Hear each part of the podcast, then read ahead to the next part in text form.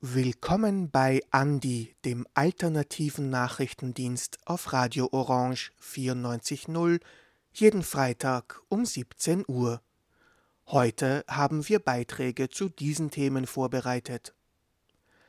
Auch in Wien wird gegen den Angriff der Russischen Föderation auf die Ukraine protestiert. Die Plattform Gemeinsam für Kinderrechte fordert eine permanente Kindeswohlkommission. Am 21. Februar war der Internationale Tag der Muttersprache. Und im Queer Museum Wien im Volkskundemuseum beleuchtet eine Ausstellung anlässlich des Black History Month die künstlerischen Arbeiten schwarzer Menschen.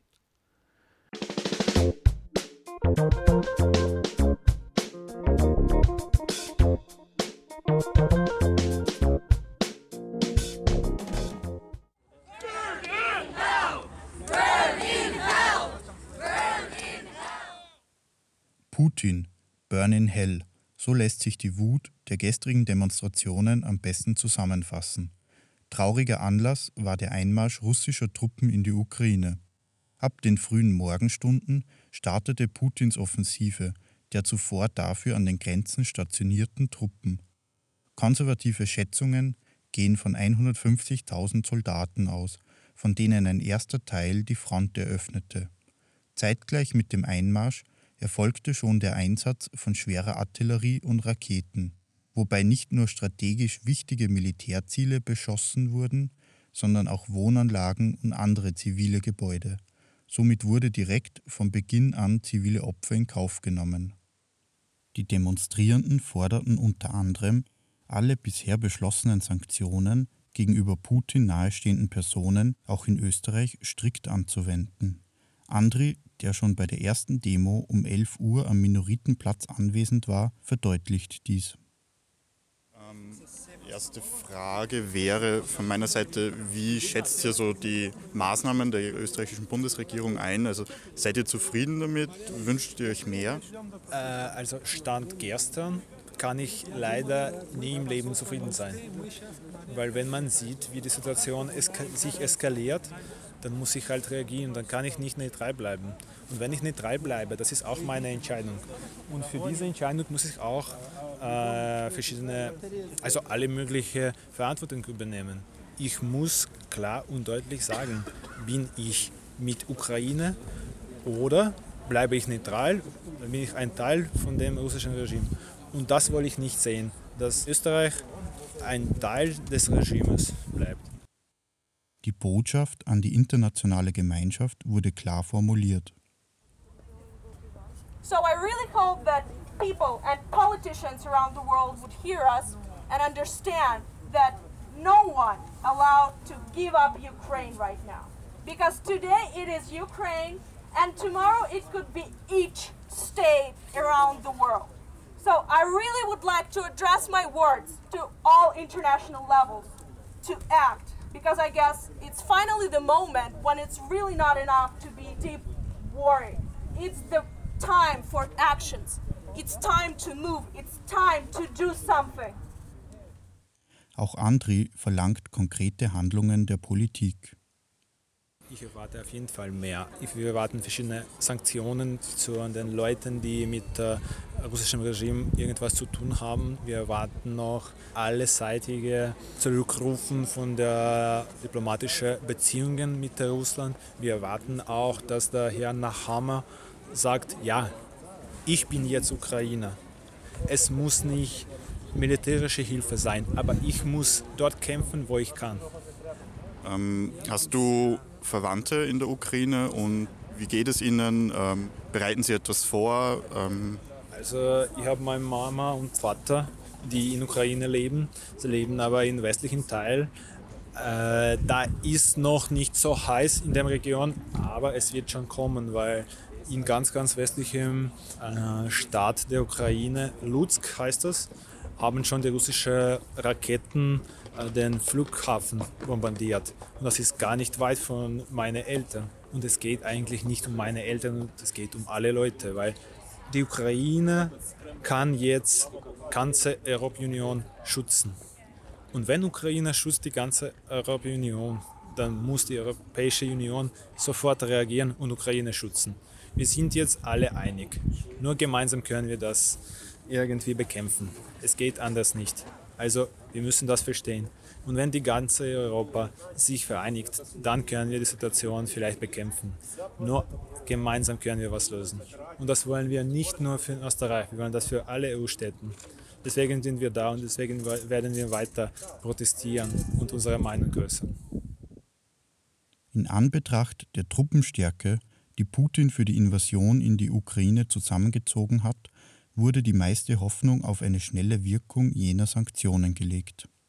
we hope that they will impose sanctions as soon as possible, as quickly as possible, because the situation is really horrible in Ukraine at the moment. We talk to our parents and they uh, hear explosions everywhere, the airports, the army bases, and uh, uh, my husband's parents they live uh, 50 kilometers from Belarusian border and they've seen tanks, Russian tanks, and everything. So it's it's really really horrible at the moment.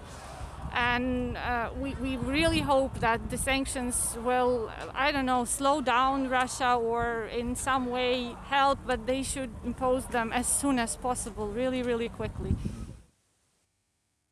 Weitere aktuelle englischsprachige Informationen zum Krieg in der Ukraine findet man unter www.krieg.de kiew-independent.com. Dieser Beitrag wurde gestaltet von Lukas Bartel.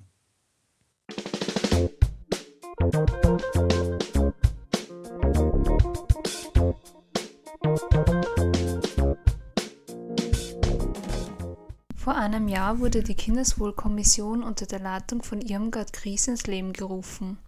Diese Expertinnenkommission hat am 13. Juli 2021 ihre Arbeit beendet und einen umfassenden Bericht vorgelegt. In diesem haben sie zahlreiche Missstände im Kindeswohl festgestellt und gaben entsprechende Empfehlungen dazu ab. Dennoch kam es zu keiner Änderung im Umgang mit Kindern im Fremden- und Asylrecht, wie die jüngste Abschiebung des 13-jährigen Hussein Salimov zeigt. Irmgard Gries sagt dazu. Und offenbar hat sich das Innenministerium unseren Bericht, wenn überhaupt, sondern vielleicht nur sehr kursorisch angeschaut. Warum sage ich das? Weil wir jetzt mit einer Entscheidung konfrontiert sind, die dazu geführt hat, dass ein 13-Jähriger aus Aserbaidschan abgeschoben wurde. Ein Schüler, der hier die Mittelschule besucht hat, der seit mehr als fünf Jahren in Österreich lebt. Und ich habe mir diesen Bescheid des Bundesamts für Fremdenwesen und Asyl angeschaut. In diesem Bescheid wurde, wurde über den Antrag des 13-Jährigen entschieden, aus besonders berücksichtigungswürdigen Gründen ein Aufenthaltsrecht zu gewähren. Und in diesem Bescheid, da finden wir genau das, was wir beanstandet haben. Wir finden Textbausteine, die da aneinandergefügt werden. Denn anders ist es nicht möglich, dass man als eines der, und viele Argumente gibt es nicht, eines der Argumente, warum so ein Aufenthaltsrecht nicht zu gewähren ist, bringt das Argument, naja, der hat sich ja nicht ehrenamtlich betätigt. Ein 13-Jähriger. Er ist nicht selbsterhaltungsfähig. Ein 13-Jähriger. Auch Universitätsprofessor Ernst Berger, Kinderpsychiater und ehemaliges Mitglied der Kindeswohlkommission, berichtet von einem Fall, in welchem er das Kindeswohl nicht berücksichtigt sieht. Nicht viel anders geht es Kindern, die mit ihren Familien äh, unterwegs sind. Ich habe vorige Woche in meiner Ordination eine solche Familie gesehen mit einem äh, elfjährigen Buben, der der älteste äh, von den Kindern war, der in meiner Ordination weinend gesessen ist und äh, gesagt hat, er fürchtet sich so in das Heimatland seiner Eltern, das er ja überhaupt nicht kennt, zurückkehren zu müssen, weil die Familie lebt seit Jahren hier. Er hat, kennt kein anderes Land bewusst als Österreich. Er kann auch die Sprache des Herkunftslandes seiner Eltern nicht.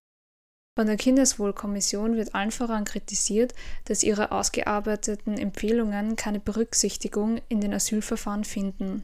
So wurde etwa Husan Salimov mitten im Schuljahr abgeschoben.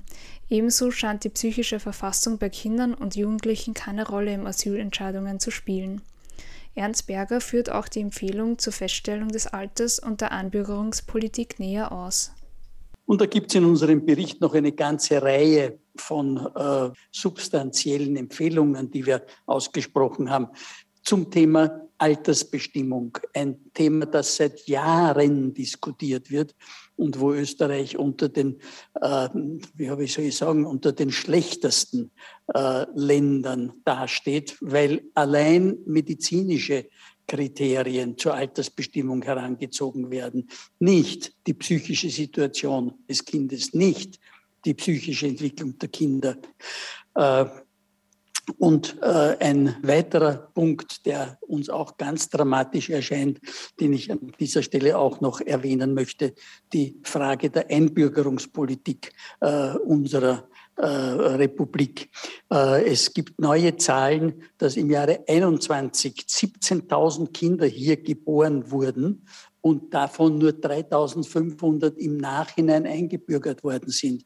Das widerspricht substanziell der Kinderrechtekonvention, die Österreich unterzeichnet hat. Kinder- und Jugendanwalt Erkan Niknavs unterstreicht den Schutz von Kinderrechten und bestärkt die Empfehlung der Kommission, eine dauerhafte Kindeswohlkommission auf Bundesebene zu errichten. Auf diese Weise könnten Kinder- und Jugendanwaltschaften in den Bundesländern für betroffene Kinder und Jugendliche tätig werden. Weiter spricht auch er sich für ein Monitoring der Kinderrechte aus. Die Kinder Kindeswohlkommission hat im letzten Jahr sehr eindrücklich herausgearbeitet, dass Kindeswohl in Asylverfahren kaum Betrachtung, Beachtung findet. Das bedeutet, mit jeder Abschiebung, die ohne zeitnahe Kindeswohlprüfung stattfindet, wird geltendes Kinderrecht verletzt. Aus unserer Sicht ist die Abschiebung, die von hier in Österreich geborenen oder aufgewachsenen Kindern unerträglich. Aber genauso die Berichte, die über die Behandlung von Kindern im Abschiebezentrum berichten. Die BVG-Kinderrechte sind ja mittlerweile elf Jahre alt geworden, 2011 verabschiedet und das ist im elften Jahr. Wir haben schon bereits die letzten Jahre eigentlich als Kinder- und Jugendanwaltschaften eingefordert, dass diese Rechte evaluiert werden müssen und tatsächlich, wie die, diese Artikel in der Umsetzung in der Bevölkerung bei Kindern und Jugendlichen ankommen. Aus diesen Gründen hat sich ein Bündnis aus Expertinnen, ehemalige Mitglieder der Kindeswohlkommission, NGOs, Kinderschutzorganisationen und dem Refugee Law Clinic der Universität Wien zusammengeschlossen.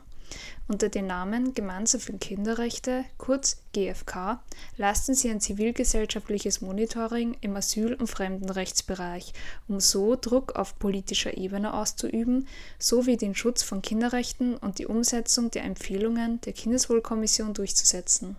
Ziel ist es, über den Asylbereich hinauszugehen und das allgemeine Kindeswohl in Österreich zu evaluieren.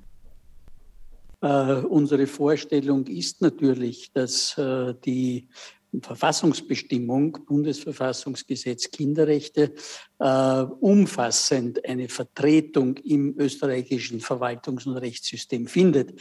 Also insofern äh, sollte dieses Kinderrechte-Monitoring selbstverständlich über das äh, Asylwesen hinausgehen. Äh, allerdings ist natürlich die Frage des Asylwesens, Asyl- und Fremdenrecht, die wir heute hier diskutieren, äh, ein zentraler Punkt in dem Ganzen, weil hier immer wieder öffentlich wirksame und öffentlich sichtbare Unrechtssituationen entstehen. Dieser Beitrag wurde von Jana Pichler gestaltet.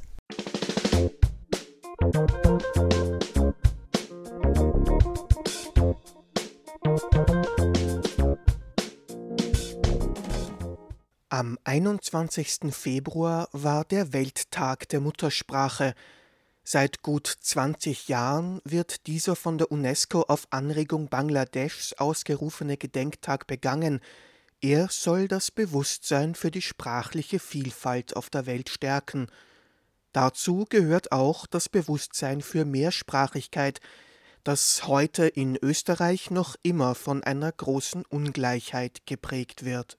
Es kommt immer darauf an, welche Sprache es ist und um welche Sprachen es sich dreht. Und da unterscheiden die Menschen in Österreich und in ganz Europa sehr genau die Elitesprachen, die Schulsprachen, die, die auch Teil des Bildungssystems sind und das eben einfach an Englisch. Das kann nicht früh genug passieren. Das gibt es ja jetzt schon im Kindergarten. Ähm, dann wird ja auch noch Französisch gelernt in den Schulen, Spanisch, Italienisch, Russisch. Also das sind so Sprachen, die ein hohes Prestige, ein hohes über ein hohes Kapital verfügen, ein hohes Prestige haben. In der Europäischen Union und so auch in Österreich gibt es ja auch anerkannte Sprachen, und zwar anerkannte Minderheitensprachen von Volksgruppen zum Teil gesprochen. Äh, und das sind auch Sprachen, die durchaus wertgeschätzt werden. Das war auch nicht immer so. Wessen Mehrsprachigkeit keinerlei Anerkennung findet in Österreich und auch in der EU nicht, sind die Sprachen, die wir Migrationssprachen nennen. Das heißt, die Sprachen, die durch äh, die vielfältigen Migrationen zu uns gekommen sind. Diese Sprachen und die Sprecherinnen dieser Sprachen äh, werden gar nicht wertgeschätzt, würde ich einmal sagen.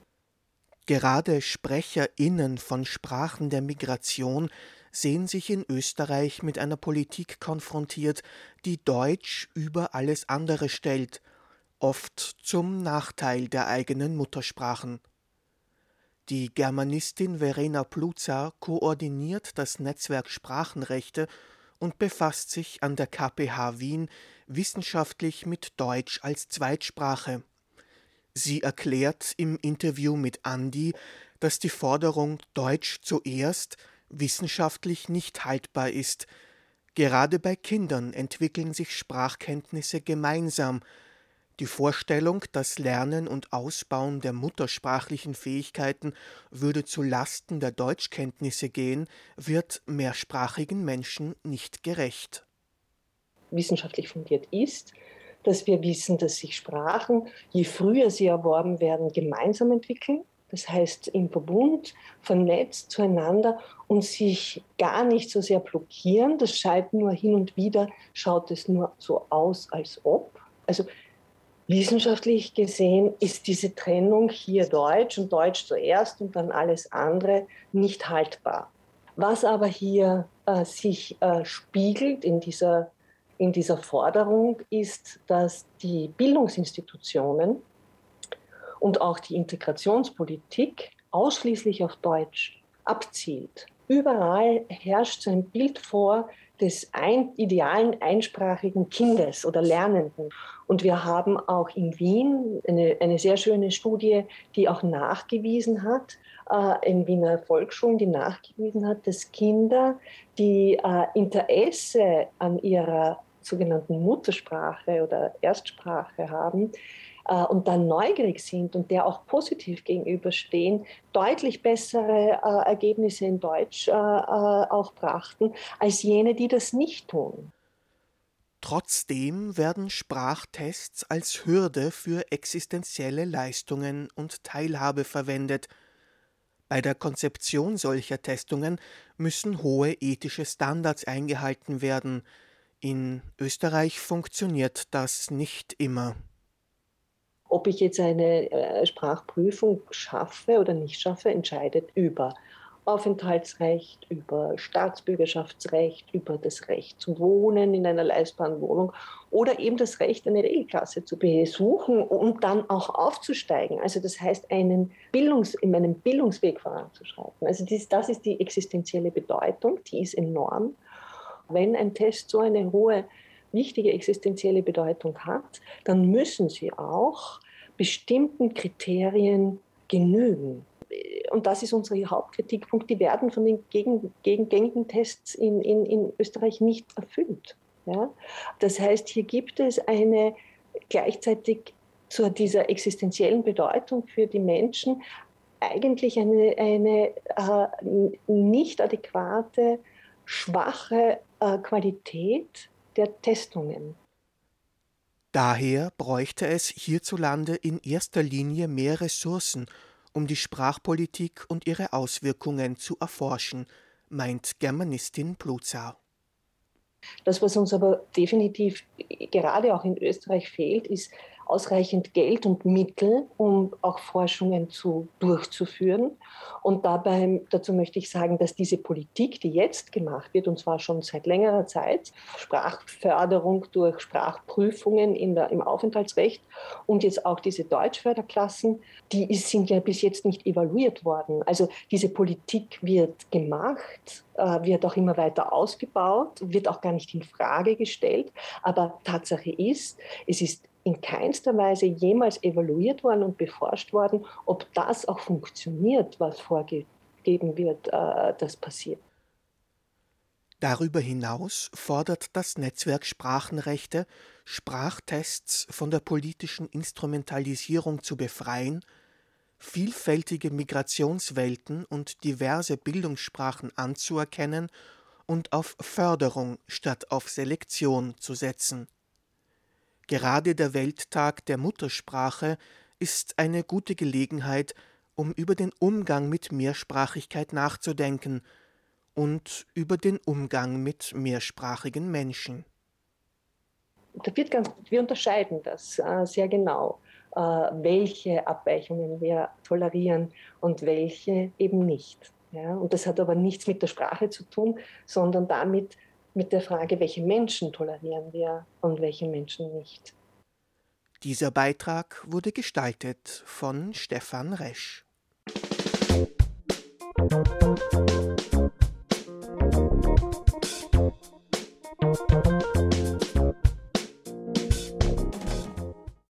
Im Wiener Volkskundemuseum in der Josefstadt findet das Queer Museum Wien seit diesem Jänner erstmals temporäre Ausstellungsräume. Das Projekt soll einen Raum für die Auseinandersetzung mit zeitgenössischer queerer Kunst in der Stadt schaffen, soll die künstlerischen Spuren queerer Existenz sammeln und kuratieren. Monat für Monat gibt es dafür neue Ausstellungen, die von verschiedenen Personen gestaltet werden und sich mit wechselnden Themen befassen. Im Februar ist das der Black History Month. Ähm, wir spielen natürlich auch mit dem Begriff Queer und Museum, weil die sind eigentlich Gegensätze, könnte man sagen. Wo ein Museum eben so eine Institution ist mit gewissen Richtlinien oder so. Man stellt sich da halt schon etwas ganz Konkretes vor und, ein Mus und Queer ist eigentlich eben alles, wo man vielleicht eben zwischen den Zeilen lesen muss. Und wir haben diese zwei Begriffe jetzt auch provokanterweise zusammengegeben, um das zu hinterfragen. Wir möchten eben auch mit den ganzen Queer Communities, die es gibt, zusammenarbeiten und die Ideen und Meinungen einsammeln. Und ich glaube, das Wichtigste ist, dass beim queeren Museum ist alles irgendwie im Prozess. Das heißt, es können sich auch im Prozess Dinge verändern. Und äh, dann habe ich mich direkt gemeldet und also als Teil vom Queer Museum habe ich gleich gesagt, okay, und Black History Month, da möchte ich was machen.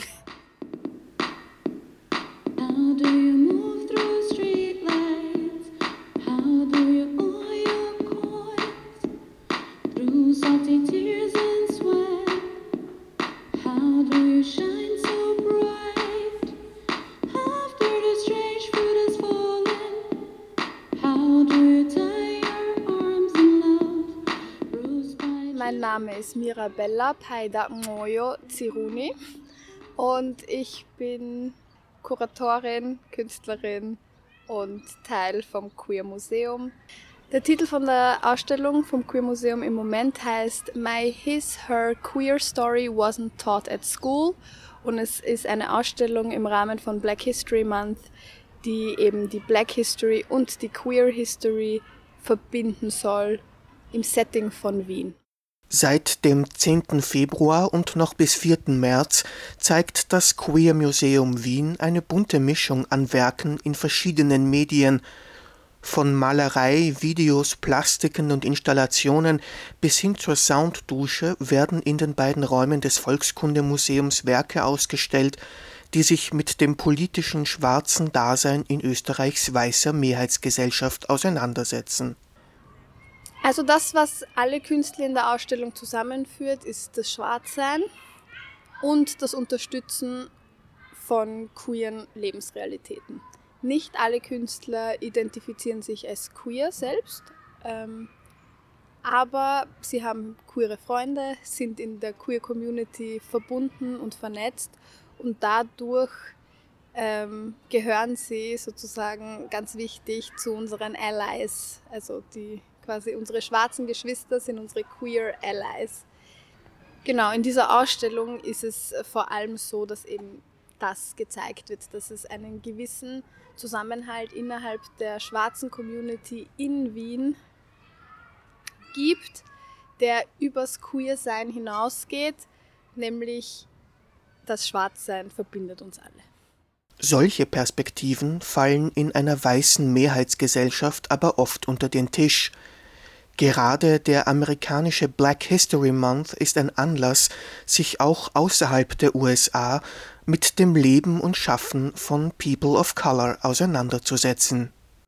Also ich persönlich würde sagen, Black History ist etwas für alle, ähm, nicht nur für die schwarzen Menschen. Also Black History ist Weltgeschichte, ähm, aber es wird einem nicht wirklich beigebracht in der mehrheitsweißen Gesellschaft hier oder ähm, und man lernt halt auch dazu nicht viel, deswegen auch der Titel äh, My His Her Queer Story Wasn't Taught at School.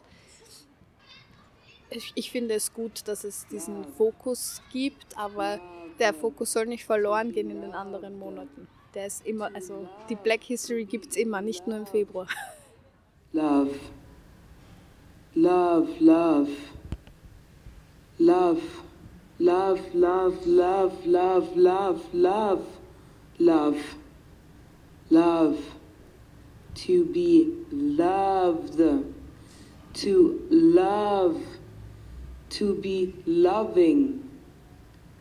Love. Die Ausstellung ist nämlich eigentlich dafür da, also so habe ich mir das auch gedacht, dass es, es ist mehr für die, sage ich jetzt mal, schwarze Jugend oder es ist mehr für die schwarze Community, um sich selbst vielleicht wiederzuerkennen, um sich selbst vielleicht wiederzusehen, äh, repräsentiert zu, also eine Repräsentation zu fühlen von sich selber und seiner eigenen Existenz auf einer, ich sage jetzt mal, auf der queeren Ebene. ähm, es ist nicht eine Ausstellung, die unbedingt den Außenstehenden etwas beibringen soll oder kann, sondern es ist mehr einfach nur das Zelebrieren auch von, von unserem Dasein, von unserem jetzigen Geschichte schreiben, weil das, wir schreiben gerade Geschichte mit allem, was wir tun. Und in, in der Zukunft wird man über diese Dinge sprechen, dass sich eben gewisse Sachen eben verändert haben. Und ja, es gibt auch das äh, Black Voices Volksbegehren, wo es ja auch darum geht, dass wir als schwarze Gesellschaft, als Black Voices sozusagen, wirkliche strukturelle Veränderung wollen innerhalb, ich sage jetzt innerhalb von Österreich, aber wir wollen sie global. Wir können halt als die Österreicherinnen, die wir hier sind, vielleicht etwas in Österreich bewirken. Aber es ist ein Netzwerk, das sich global ja, zusammentut.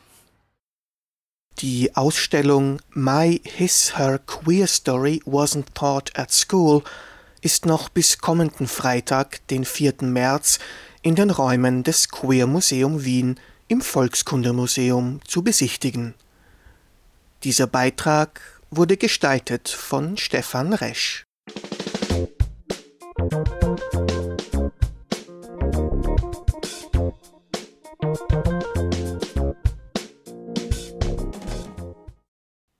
Das war Andi, der alternative Nachrichtendienst auf Orange 94.0 vom 25. Februar 2022. Alle Sendungen gibt es zum Nachhören auf cba.fro.at unter Andi Nachrichten. Die nächste Ausgabe von Andi gibt es am kommenden Freitag um 17 Uhr wieder hier auf Orange 94.0 zu hören. Vielen Dank fürs Zuhören und auf Wiederhören.